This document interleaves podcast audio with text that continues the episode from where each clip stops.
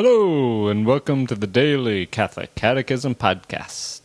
My name is Dan, and it's a pleasure to have you here. It is June 24th, and we will be reading paragraphs 1364 through 1371 today.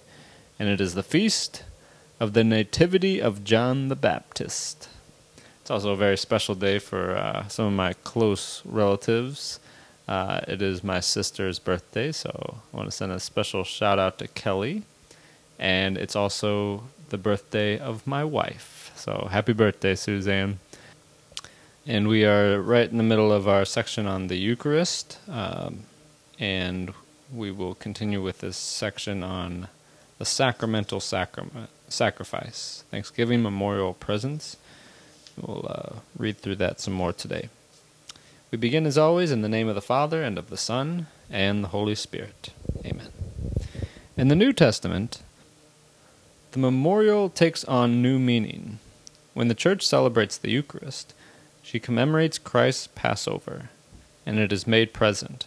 The sacrifice Christ offered once for all on the cross remains ever present. As often as the sacrifice of the cross, by which Christ, our Pasch, has been sacrificed, is celebrated on the altar, the work of our redemption is carried out. Because it is the memorial of Christ's Passover, the Eucharist is also a sacrifice. The sacrificial character of the Eucharist is manifested in the very words of institution This is my body, which is given for you. And this cup, which is poured out for you, is the new covenant in my blood. In the Eucharist, Christ gives us the very body which he gave up for us on the cross, the very blood which he poured out for many for the forgiveness of sins. The Eucharist is thus a sacrifice, because it represents, makes present, the sacrifice of the cross, because it is its memorial, and because it applies its fruit.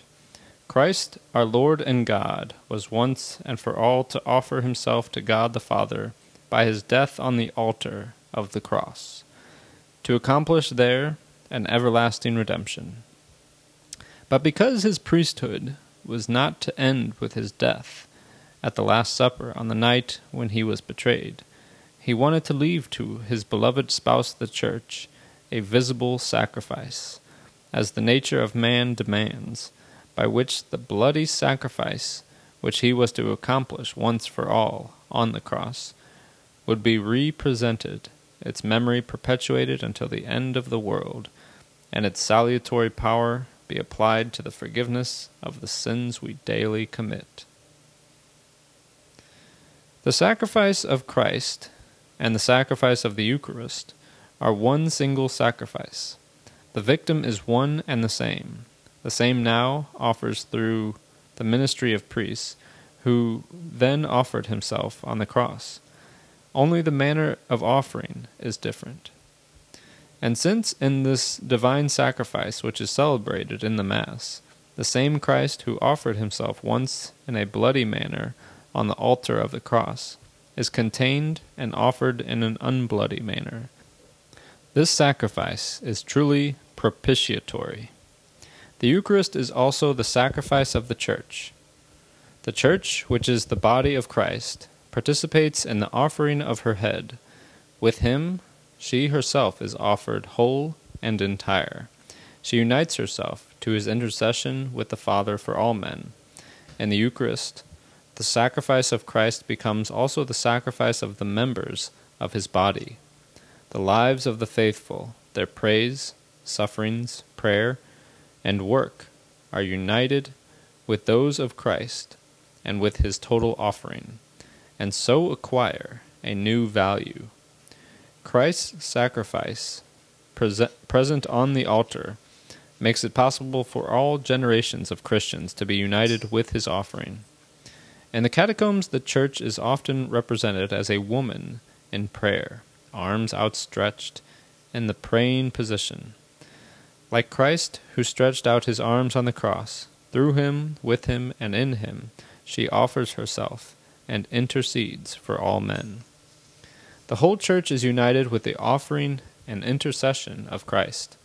Since he has the ministry of Peter in the church, the Pope is associated with every celebration of the Eucharist, wherein he is named as the sign and servant of the unity of the universal Church. The bishop of the place is always responsible for the Eucharist, even when a priest presides. The bishop's name is mentioned to signify his presidency over the particular church, in the midst of his presbyterium, and with the assistance of deacons. The community intercedes also for all ministers who, for it and with it, offer the Eucharistic sacrifice. Let only that Eucharist be regarded as legitimate, which is celebrated under the presidency of the bishop, or him to whom he has entrusted it. Through the ministry of priests, the spiritual sacrifice of the faithful is completed in union with the sacrifice of Christ, the only mediator, which in the Eucharist is offered through the priest's hands, in the name of the whole Church in an unbloody and sacramental manner, until the Lord himself comes.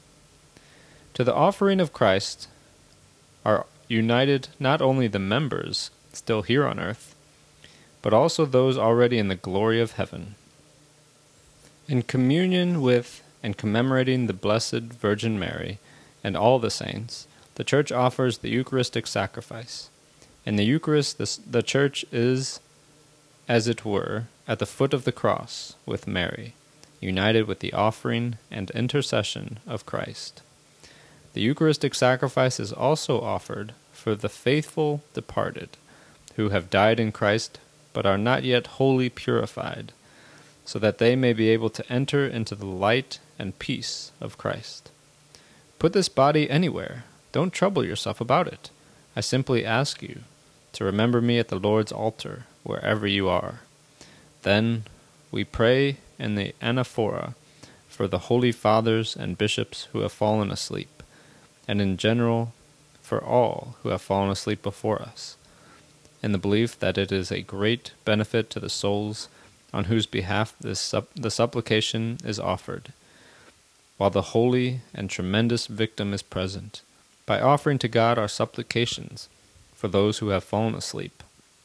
If they have sinned, we offer Christ sacrificed for the sins of all, and so render favorable for them and for us the God who loves man. Thus ends our reading today from the Catechism of the Catholic Church. The website is dailycatholiccatechism.com, and you can email me at dailycatholiccatechism at gmail.com.